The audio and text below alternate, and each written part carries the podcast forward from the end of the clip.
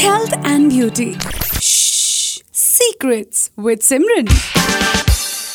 तो आ, क्या है कि आ, बहुत सारी ऐसी चीज़ें होती हैं आपके घर पे ही जिसको यूज़ करने के बाद आपको दवाइयाँ खाने की और दवाइयाँ लेने की ज़रूरत नहीं पड़ती है आजकल हम बात कर रहे हैं आँखों के बारे में जो कि बहुत ज़्यादा ज़रूरी है आजकल इतना काम करते हैं काम के बाद भी हम अपने फ़ोन से चिपके रहते हैं तो सारा ज़ोर जो है आँखों के ऊपर पड़ता है बेचारी है ना?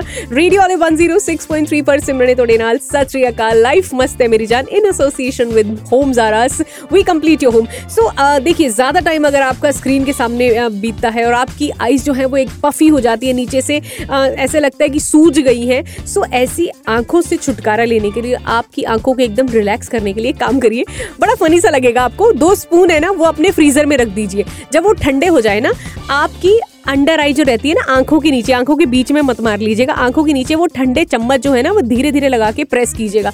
उससे ठंडक मिलेगी। आपकी जो पफी आईज है ना, एकदम सूजी हुई आँखें हैं ना, उसको भी फ़र्क पड़ेगा। नहीं तो फ्रोजन पीस होते हैं ना ग्रीन पीस होते हैं फ्रोजन वाले तो आप एक काम करिए, आप एक कपड़े के अंदर वो फ्रोजन पीस जो है ना, वो डाल दीजिए और वो कपड़ा धीरे धीरे ना अपनी आँखें बंद करके उसके ऊपर रखिए।